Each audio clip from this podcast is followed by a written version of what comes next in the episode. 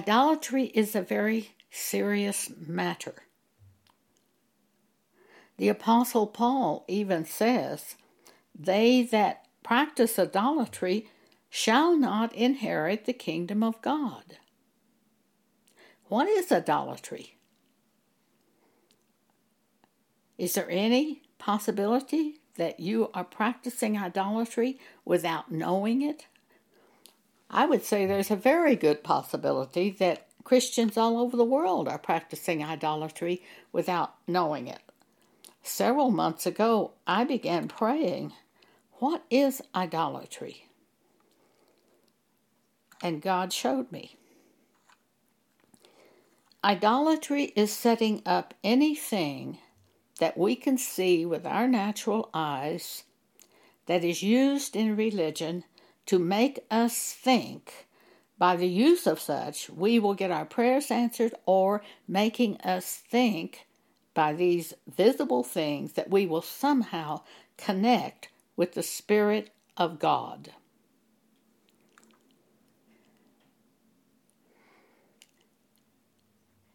Something extremely shocking happened to me in late February of 2020. We have a house in Texas, which I lived in, which the ministry owns, and when I moved to Colorado, we put that house up for sale. It has not sold yet.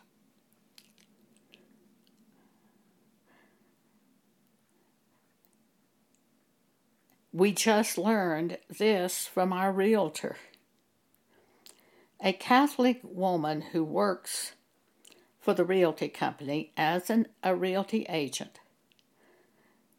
went over to our house and put a statue of some kind in the flower bed in the backyard of the house and prayed over it, praying for God to cause the house to sell. That is idolatry being practiced at our house. I'm sorry to laugh, but it's really kind of funny. I didn't get angry over it, but Pam, who uh, Pam Paget, who works with me in the ministry and does all of our technical work, she first learned from the realtor that this was going on, and Pam says, No, no, no. Have that removed immediately. That's idolatry. I'm sorry to laugh, but it's just incredible that this could happen. Apparently, this Catholic woman felt she had to have this statue in order to pray to God. Isn't that pitiful? John chapter 4, what did Jesus tell us? Jesus was speaking to the woman at the well, and Jesus said to her, John 4 23 24, But the hour cometh, and now is, when the true worshippers shall, shall worship the Father in spirit and in truth for the Father seeketh such to worship him. When Pam told our realtor this was idolatry to set up this statue and pray to this statue, in essence, praying to God through this statue, that's idolatry. The realtor said, Oh, I've been a Methodist all my life. I had no idea that was a, an idol. She said, I thought it was just a symbol. She was so sorry that this had happened. She went over to the house immediately and removed this Catholic woman's statue from our backyard. Once again, I, I know it's not funny, but I kind of laugh at it because it's just so ironical that it could happen. But it shows me how blind the church is today to the subject of idolatry. This is a very important subject. Do you know what the most widely violated thing is in the churches today concerning idolatry? You do it every Sunday, probably, at your church. when they pass crackers and grape juice out, calling it the Lord's Supper. Literally, millions of people will do this this weekend and never realize crackers and grape juice are not the Lord's Supper. The Word of God is the Lord's Supper. This is a form of idolatry. They come away feeling so spiritual and so religious when they eat a bit of that cracker and grape, drink that grape juice. Several years ago, when I played bridge,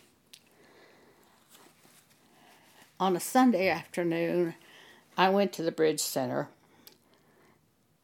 I got to this woman's table where me and my partner arrived at her table. And the woman, dreamy eyed, said, Oh, I took communion this morning. Like she'd done some great thing. All she did was eat crackers and grape juice, has no power, none whatsoever. Power is in the Word of God. I'll show you. My partner uh, at that day was a man. And this woman talked about taking communion at her church that morning. She went on to tell about her underwear and the color of her underwear with that man sitting at the table. I was so embarrassed. I was horrified. This woman would have been better off to have studied the Word of God where it says, avoid all appearance of evil, than to eat crackers and drink grape juice. For if you study that scripture, you have some power if you will do it.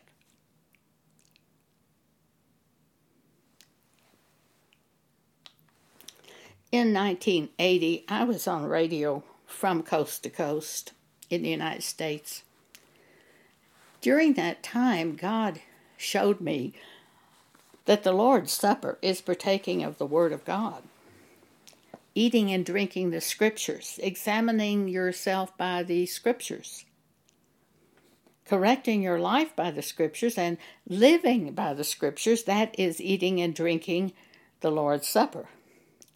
And it had nothing to do with crackers and grape juice. When I was shown that message, I decided I had to share it with the church on my radio broadcast. I really expected an uproar over that broadcast. Why, those church people should have stormed at my house in anger if this Lord's Supper means anything to them. And why wouldn't it mean something to them? Their churches have set it up for them to do. Isn't it important? Well, apparently it wasn't very important to them. I was prepared for outrage from them, and no one even responded to the message. I couldn't believe it. Years after that, I often wrote that message when I was reminded of it and shared it on our blog and wrote it in books that are published on Amazon and shared the truth about the Lord's Supper. No one ever expressed anger to me. It's like it didn't mean anything to the church and yet they take it religiously on Sunday mornings and they sit there so somber and sad. Most of the time, when God shows me a scripture, I'm anything but somber. I'm jumping up and down, thrilled that He's shown me this scripture, which can help me. Why, this Lord's Supper and crackers and grape juice has no power, none whatsoever and yet they take it as a religious symbol, an idol. It is the the biggest idol in the church today is the taking of what they're calling communion in the form of crackers, grape juice, usually crackers, grape juice. There may be some churches that use wine, but the churches I've been in have all used crackers and grape juice. It's done in the Catholic Church and the Protestant churches and it's the biggest false idol in existence today. And to partake of this and think it's something religious is very sad. The Word of God is the Lord's Supper, the Holy Bible, and especially the portions of Scripture illuminated to us by the Spirit of God. That's God feeding us. John chapter 6 is filled with information about eating the body of Jesus and drinking his blood. And when he spoke it to the Jews, they were furious with him. And many of his followers left him when he spoke it. He said, I, the Word, am the bread of life. John chapter 6 is just filled with information on this. Let's look at that for a moment. Starting in verse 31, the people said to Jesus, Our fathers did eat manna in the desert. As it is written, He gave them bread from heaven to eat. Then Jesus said unto them, Verily, verily, I say unto you, Moses gave you not that bread from heaven, but my Father giveth you the true bread from heaven. For the bread of God is he which cometh down from heaven and giveth life unto the world. Then he said, uh, and then Jesus said to them, I am the bread of life. He that cometh to me shall never hunger, and he that believeth on me shall never thirst. I, the Word of God, am the bread of life.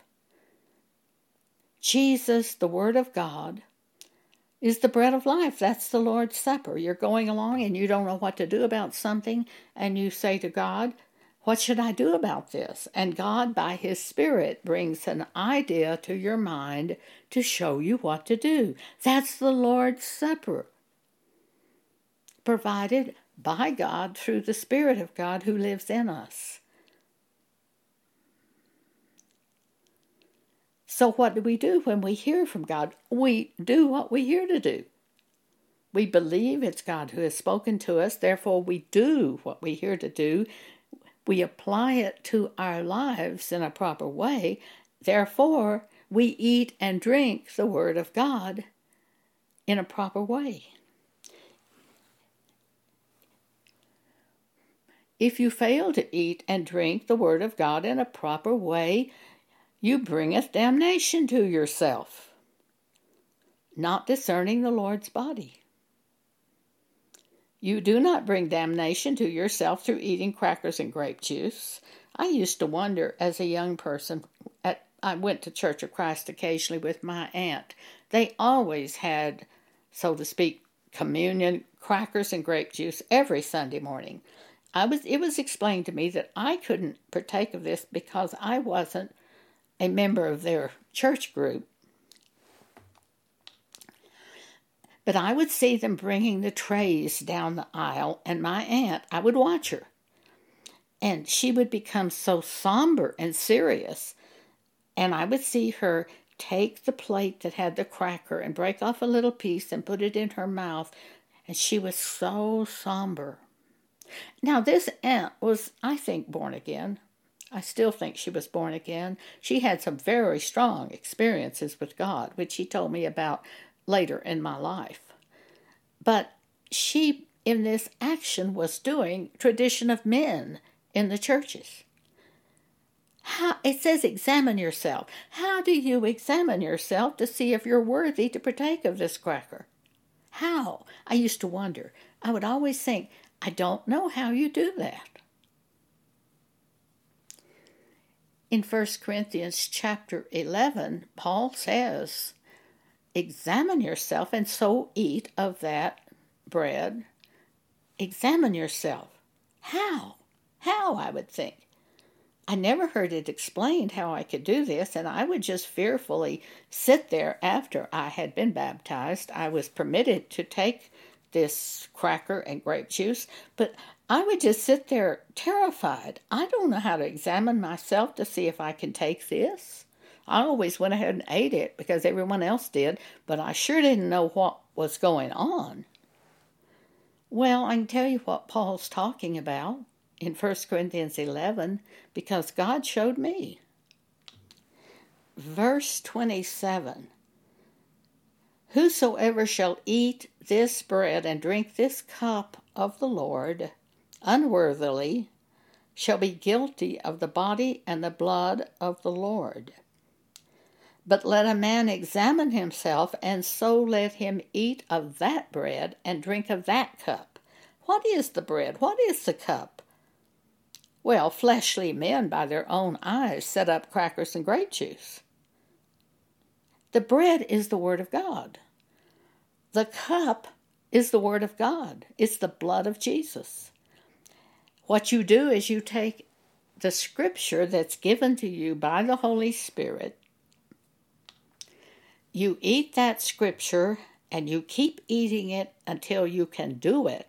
Then you do it and you do it and you do it, and you get every drop of blood that you can possibly get out of that scripture to apply the scripture to your own life. And that is the Lord's Supper.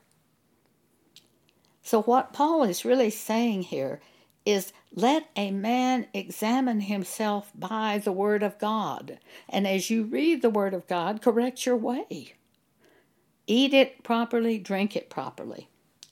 For he that eateth and drinketh unworthily eateth and drinketh damnation to himself, not discerning the Lord's body. For this cause many are weak and sickly among you, and many die. For if we would judge ourselves, we should not be judged. We judge ourselves by the Word of God. There is no way you can judge yourself by crackers or grape juice. It's foolishness.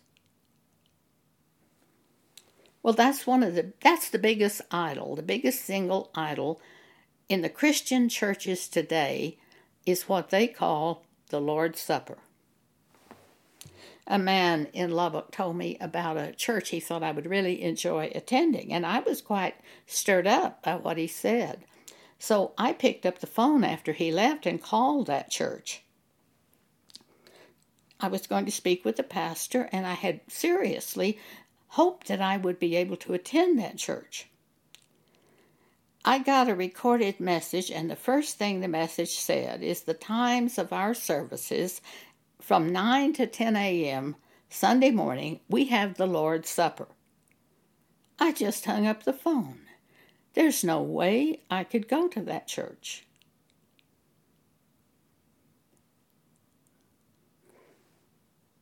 I certainly do what Paul did with Timothy and say, I pray God will give you understanding on this subject.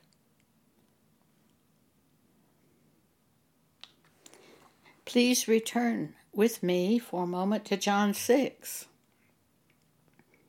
Verse 36, Jesus said, excuse me, verse 35, I, Jesus, the Word, am the bread of life. He that cometh to me shall never hunger, and he that believeth on me, on the Word, shall never thirst.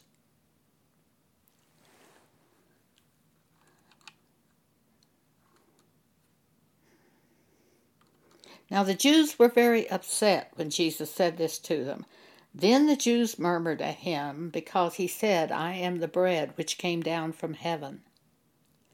And they said, Is this not Jesus, the son of Joseph, whose father and mother we know? How is it then that he saith, I came down from heaven? Jesus therefore answered and said unto them, Murmur not among yourselves. No man can come to me except the Father which hath sent me draw him, and I will raise him up at the last day. It is written in the prophets, and they shall be taught of God. Every man, therefore, that hath heard and hath learned from the Father, from God, cometh unto me. God puts his word into our heart, and we come to Jesus. So Jesus says, Verily, verily, I say unto you, he that believeth on me hath everlasting life. I am the bread of life. I, the Word, am the bread of life. Your fathers did eat manna in the wilderness and are dead. The manna was, you could see it with your natural eye. The things of God are spirit, they're spiritual. We hear from the Holy Spirit. We hear the word from the Holy Spirit. It comes to us in the form of a thought. That is the bread of God. That's the communion with God. That's the Lord's Supper. Jesus says, I am the living bread which came down from heaven. If any man eat of this bread, his word, by the Holy Spirit, he shall live forever. And the bread that I will give is my flesh, which I give for the life of the world. The Jews therefore strove among themselves, saying, How can this man give us his flesh to eat? See, they had the same problem that these churches had in setting up crackers and grape juice. It's got to be something visible. It's like that woman putting a statue out in our backyard so they could pray to God. She couldn't pray to God without the statue. These are idols. Idols. Break away from these idols. You don't even know you're following idols, do you? Let's talk about some other idols in the churches today. A religious idol is anything that a church group sets up which they can see with their natural eyes and do with them their natural eyes, thinking it is somehow religious, but it is not in the Holy Bible. Things not in the Holy Bible New Testament. There's no such thing as crossing yourself in any context in the New Testament. It doesn't exist. It was set up by man it is a form of letting you think somehow or other it's like a good luck symbol. Like by doing this, I'm going to bring luck to myself through God. This is an idol, it's evil. Lighting candles with prayer or any other time as a part of religion. There is no such thing in the New Testament as using candles in connection with religion. It doesn't exist. Therefore, if you do it, you have fallen down before an idol set up by man. Using holy water to cross yourselves, as I've seen them do in movies at Catholic churches. Do you know what holy water was? It is in the Bible one time, and it's in the Old Testament. Holy water was used to examine a woman to see if she committed adultery. It was some type of bitter water, and if she drank it and her stomach swelled and her thigh rotted, she had was guilty of adultery. But if she could drink this bitter water, which was called the water of the curse, if she could drink it and had no ill effect on her body, she was then proven not guilty of adultery. This is in the Old Testament. There's no such thing as holy water in the New Testament. To do that is to practice bowing down to some form of idol. I don't even know why they're doing it. They cross themselves. What are they doing? Are they think do they think they're making themselves holy before they enter the sanctuary? Why do they do this? Do they even stop and think, why am I doing this? I see people all the time that don't even think, stop and think. They don't think, well, why am I doing this? They just do it like little rope objects because they were told by some religious person that this is what you do. Wearing crosses or religious medallions in movies, you often see them take hold of the cross that they have around their neck for luck. Hold on to that cross. That's not the real cross. That's a man made idol. Why do they wear a cross? I have no idea why anybody wears a cross. What are you trying to say by wearing a cross? Are you trying to say you're godly? Is that it? Well, if you are godly, you will speak the words of God. You will do the things of God, and they'll see you're godly because you're not like them. You're not going to be like them. But to wear a cross around your neck, this is some form of idolatry. And certainly a medallion. Uh, I know the Catholics have something called Saint Christopher, who's supposed to protect them in travel. I know someone has one in her car. This is idolatry. To think that you can trust a dead person? I assume this Christopher was somebody who lived once and is now dead and was made a saint. We are all saints who follow God. This is idolatry. Don't do those things. Think about what you do. If you're a Christian, think about those things. Think about the pagan acts. Did you know that Easter Easter was set up in the 8th century according to Unger's Bible Dictionary? Easter was set up by man in the 8th century. In the Bible, the word Easter is used one time, but it really means Passover. Herod was talking about he was going to have Peter killed after Easter, but that's really after the Passover. Stop and think. Wake up. Don't be as dead people.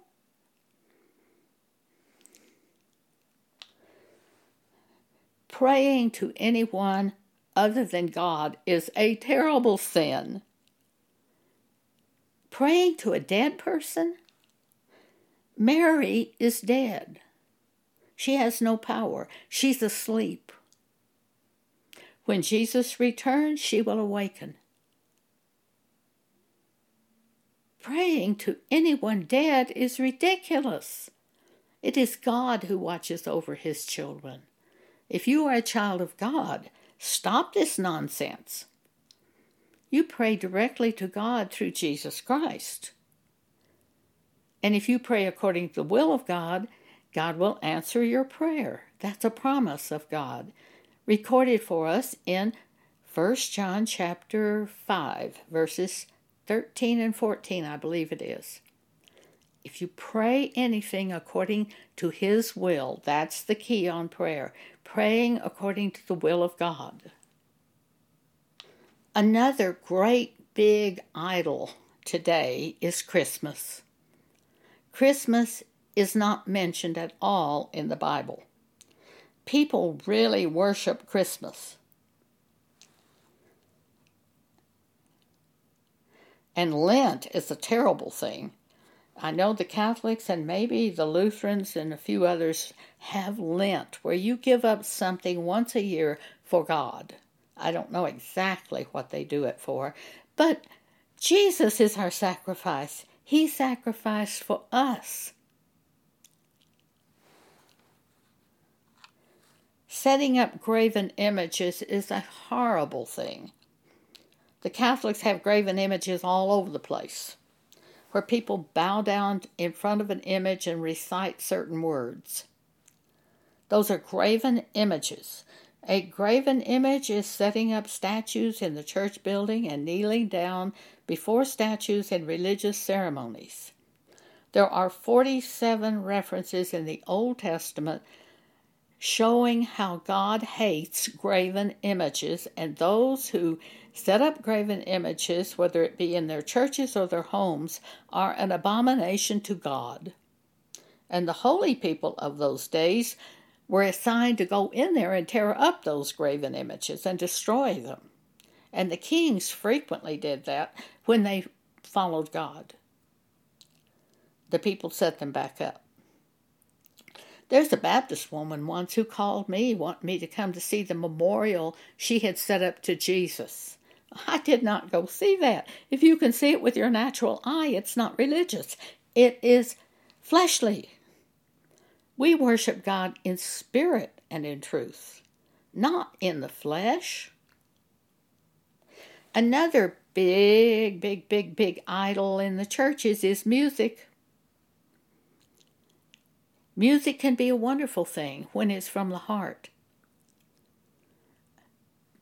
But when it is entertainment and makes you feel religious, that makes you feel some fleshly feeling, that's not God. We have a hymn that we put on our blog every day. There's a different hymn.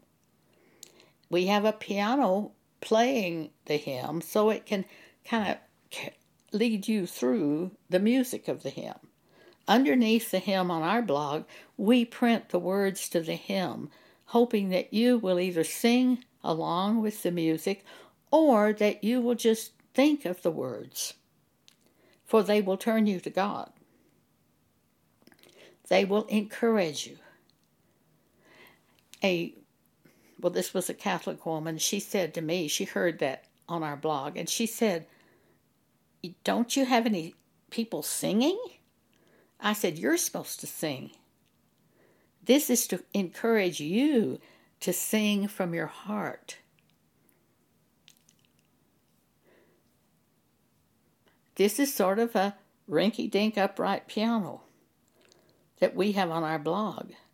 But that to me is very godly because it, it can lead you in the words and the music. But music is a very emotional thing that can lead your flesh without your even knowing it. And when you do it in a fleshly way, it's not spiritual.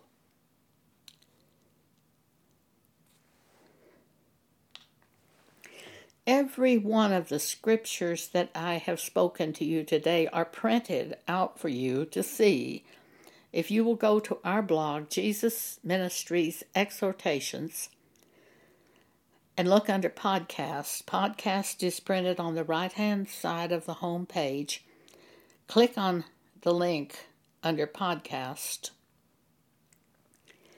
It will take you to this message that I've recorded today if you will, it'll take you to the podcast, and you need to click on Are You Practicing Idolatry Without Knowing It? And when you click on that, it will take you to this exact message that I've spoken today. You can listen to this message again if you care to do so, but underneath, right underneath the broadcast on the page, are printed all of these scriptures.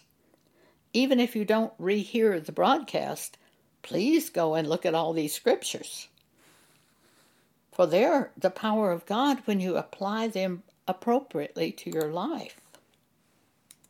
And in the meantime, I hope I have awakened some of you to the subject of idolatry that is being practiced today in the churches. I'm, I'm going to end with a, something that really, really, really astounded me a few years ago. This is not a religious subject, but it shows idolatry. I happened to be watching television and I turned channels. And I came across the College World Series. Arkansas was one of the teams playing, and I watched for a few minutes, and then I saw something I really couldn't believe what I was seeing. The camera showed the fans of Arkansas and the dugout of Arkansas, and these people were wearing bananas on their head for luck. I, I was just astounded. Bananas. Some were plastic bananas, but a lot of them were wearing two or three real bananas on top of their heads. And when the baseball players would come into the dugout, they took their cap off and put bananas on their heads. And of course, the TV camera loved to show it because they love to show stuff like this. And I was just gasping. Bananas for luck? Well, I even kept track of that baseball game, though I'm not a baseball fan, to see who won the game. The other team won the game. It's incredible that after that you don't say, hey, you know, those bananas didn't bring us any luck, did they? We lost. But they don't say that. Of course, if they're real bananas, I guess you could eat it as you were going home. It's like Dagon. Dagon was the god of the Philistines, and this is a tremendous story. Dagon they had, set Dagon, they set Dagon in this house because Dagon was a tree stump that they had carved out and made little arms and hands and legs, but he couldn't walk, he couldn't see, and he couldn't move. So they picked Dagon up and put him in this house of God, house of the Philistines of their gods. Well, they captured the Ark of the Covenant in a battle, the Ark of God. They brought the Ark of God into the house of Dagon. The next day, they went in to the house of God, house of Dagon, and Dagon was lying on the floor. So they set him up again. They picked Dagon up and they set him back up on his little pedestal and left. The following day, they came in and Dagon was lying down on the floor and his hands, his palms of his hands had been cut off and his head had been cut off. So what did they say? Did they say, hey, this is foolishness. We're not going to worship a God who has no power. No, what they said is get rid of that ark of God because it's not good for our God Dagon. Well, that's the way, like holding on to these idols. When you see they're an idol, get rid of them. Don't do it. Don't do that.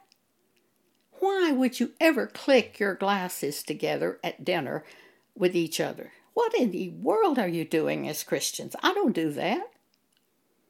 I last time I was out out in a restaurant, I was with a, a couple of women, and they picked up their glasses to click together, and I didn't make any effort whatsoever to pick up my glass. They just ignored me and clicked their glasses together. I'm not participating with them in this pagan foolishness. All of my fortune comes from God. I don't want it to come from the world. I don't want it to come from luck. I don't eat black eyed peas on New Year's Day with the world in the United States. This is what they do. My luck is going to come from God. I don't want the world stuff. Don't do this stuff. Are you decorating graves at Memorial Day? two Baptist women in Clovis, New Mexico were, and I said, What are you doing? Why are you going there and decorating a grave? What are you saying by doing this? What are you saying to the world? And they didn't know. It was just a pagan act that they've always done. One of them said to me, Well, it makes you feel kind of good. Well, it doesn't make me feel good. Why, I would be horrified. I'm a Christian. Christians don't live like the pagans. We don't do the same thing as the pagans do. I do want to encourage you to go to our blog and look at these scriptures. The blog name is Jesus Ministries Exhortations. Be sure to put the word exhortation on it. Jesus Ministries Exhortations. This is Joan Boney, and I do thank you for allowing me to speak this message to you today.